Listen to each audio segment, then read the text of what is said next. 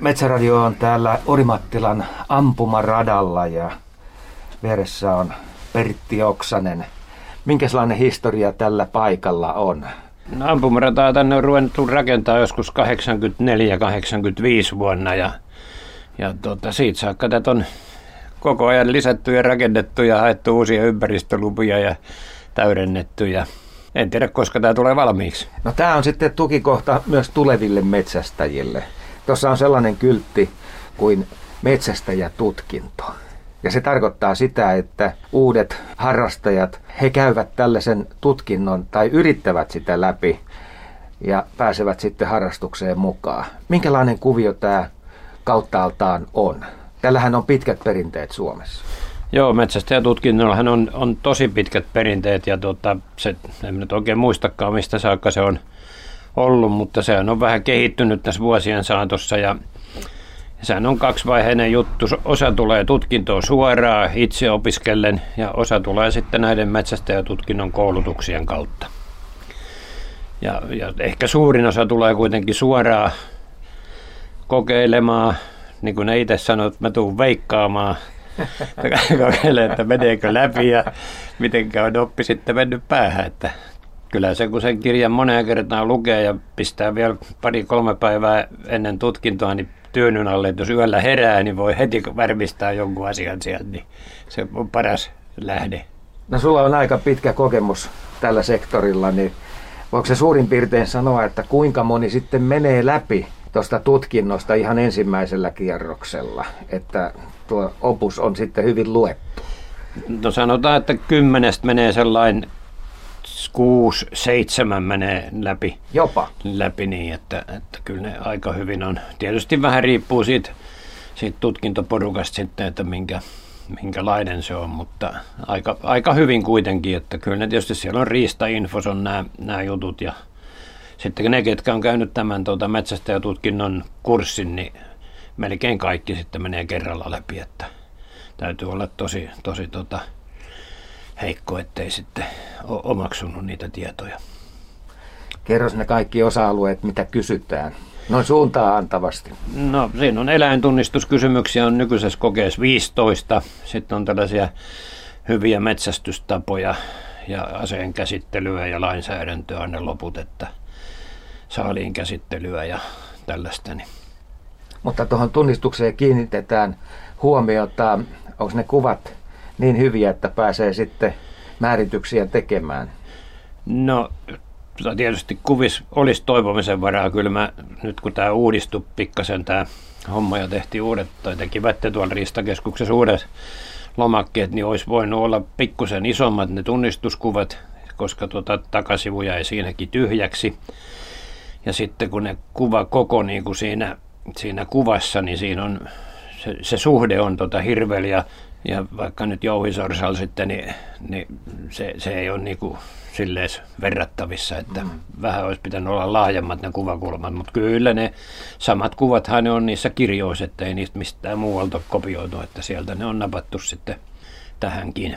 Niin vesilinnuissa on varmaan sitten ehkä se kaikkein hankalin kohta. Sitten. No vesilinnut on tosi hankalat juu, että ne on ne, niiden tunnistaminen, mutta onneksi ihmiset kuitenkin ne, ne tietää jo lukiessaan sitten, että ne on aika hyvin perillä niistä kyllä. Että. Onko tämä pääsääntöisesti nuorempaa porukkaa, joka tulee metsästä ja tutkintoon? Nythän on paljon puhuttu siitä, että tämäkin on sellainen harrastus, joka ukkoutuu, taikka sitten on ikääntyneitä mukana siinä.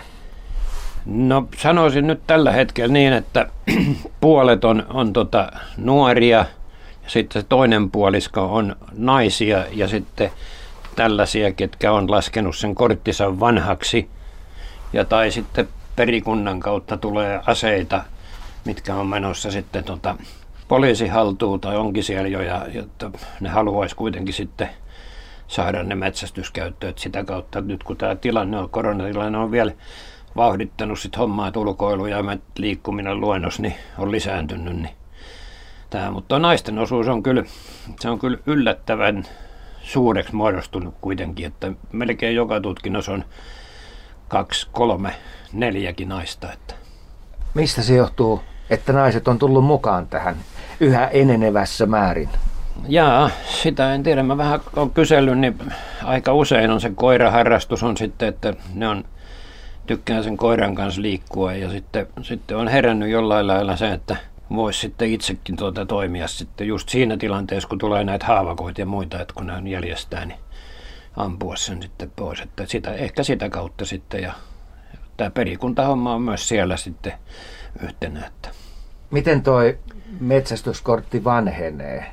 Mikä siinä on syynä sitten? No se, se jos et maksa, niin tota, se on viisi vuotta, sieltä tulee ilmoitus, että nyt se menee vanhaksi, että vielä, vielä voit sen korjata ja tota, jos ei maksa sitten, niin sen jälkeen tota, se menee vanhaksi. Tämä on valtion riistahoitomaksuhan tämä, tämä metsästyskortti on, että, että sitä kautta se on sitten niin kuin se ensimmäinen edellytys, että se pitää olla, että pääsee metsästämään. No mites nyt sitten, kun on, ollaan tässä korona-ajassa, niin onko istumapaikat tässä tutkinnossa mietitty tarkkaan, että kahden metrin välein ollaan siellä sitten? Joo, ja kyllä. Tällaiset, tällaiset maskit päässä, niin kuin meilläkin tällä hetkellä. Joo, kaikki on otettu huomioon. Maskipakko, käsidesipakko, kun tulee tuonne meidän LTV-majalle, missä tutkinnot pidetään. Meillä on kolmes eri huoneessa, että siellä pystytään ottamaan se kuusi henkeä sitten hyvin hajalla, että siinä isommassa tilassa on, mihinkä sopii tuollainen 15 muuten, niin siinä on vaan sitten neljä, neljä tutkittavaa ja nämä loput on eri huoneissa. Että, että ollaan hyvin, hyvin turvallisesti järjestetään kuudelle sitten, mikä on se maksimi tällä hetkellä. Kauan tuohon hommaan menee, jos on tilanne hallussa?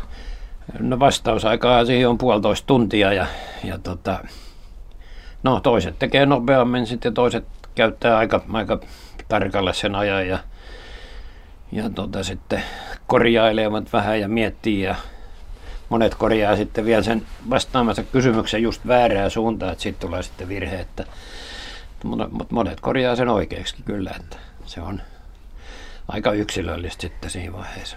Minkälaista kommenttia tulee sitten niiltä, jotka saa hylsyn?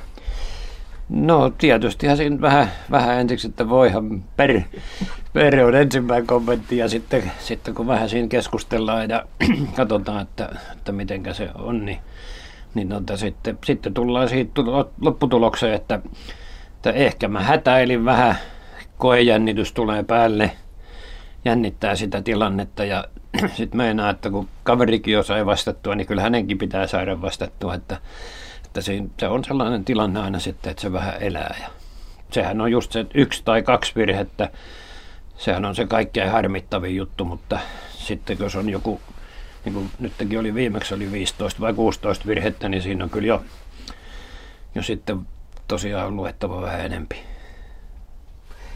Metsästyskausi käynnistyy jälleen siellä syksyllä ja onko se yleensä näin keväällä, kun ollaan näissä tutkintohommissa vai meneekö nämä ihan ympäri vuoden? Kyllä nämä menee nykyään ihan ympäri vuoden, että, että tota, nyt tämä koronahomma on vähän tässä harventanut näitä tutkintovälejä, että niitä ei ole niin paljon, mutta pääsääntöisesti yritetään niitä järjestää kyllä tässä talviaikana ja, ja tota, toki sitten kesällekin niitä jää ja, ja tota, se on ympäri, ympärivuotista toimintaa kyllä, että tilanteet vaihtelee. Miten sitten, kun tämä metsästäjätutkinto on saatu läpi, miten se homma etenee sen jälkeen? No sen jälkeen se etenee sillä lailla, että mä syötän nykyään linjaa ne, ne tota, kotolta kaikki nämä, nämä läpässeet sitten ja kaikki ne tietoineen ja asiakas saa metsästyskortin noin viikon kahden sisällä siitä kotiin postissa ja sen jälkeen kun hän on maksanut sen, niin kortti on voimassa ja on käytettävissä sitten. Ja siitähän se etenee niin, että sitten valtionmaille tietysti, jolle ei ole muita mahdollisuuksia ja jos on omat metsästysmaat tai kuuluu sitten johonkin tai pääsee johonkin seuraan, niin, niin sitten vaan sinne päin. Yleensä kaikki on, tai aika useat on kuitenkin jo niin, että niillä on kanavat valmiina, että jotkut joutuu sitten etsimään niitä vielä vähän. No alkaako tämä monesti pienriistan puolelta? Metsäjäniksiä ja rusakoita? Joo, kyllä se siitä lähtee, että ne on ne, on ne ensimmäiset. Ja vikkeliä liikkujia. Vikkeliä liikkujia ja, ja nopeat liikkeessään ja vahinkoeläimiä, just näitä näit, tota sitten pyydetään. Niin. Entäs metsäkaurit, nehän on tullut vähän tähän samaan sarjaan, vaikka onkin isompia elukoita. No joo, se on tullut myös sitten, sitten haulikolla ammuttaviksi ja pystyy metsästämään pienemmillä alueilla ja Mutta vaatii kuitenkin metsästyskortin sitten. Että. Tuo riistalihan suosio on kyllä viime vuosina ollut aika kovassa nosteessa. Varmaan tämä luonnonmukaisuus on takana sen suosiossa.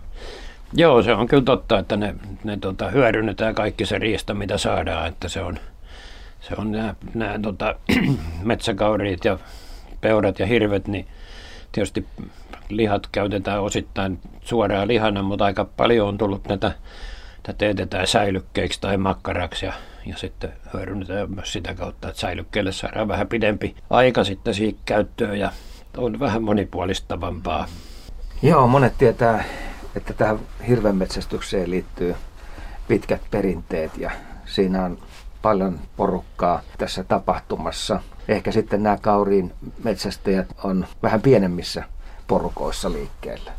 Joo, näinhän se kyllä on, että se, se hirvi- ja peurajahti on tota, yleensä seurueen metsästystä ja, ja sitten tämä kauris on vähän, vähän tämän samantyyppinen kuin jäniski esimerkiksi, että sitten voi sitten metsästellä, että siinä se jää sitten tämän oman tai tämän metsästäjän harkintaa aina se paikka, että missä, missä hän sitten ampuu sitä.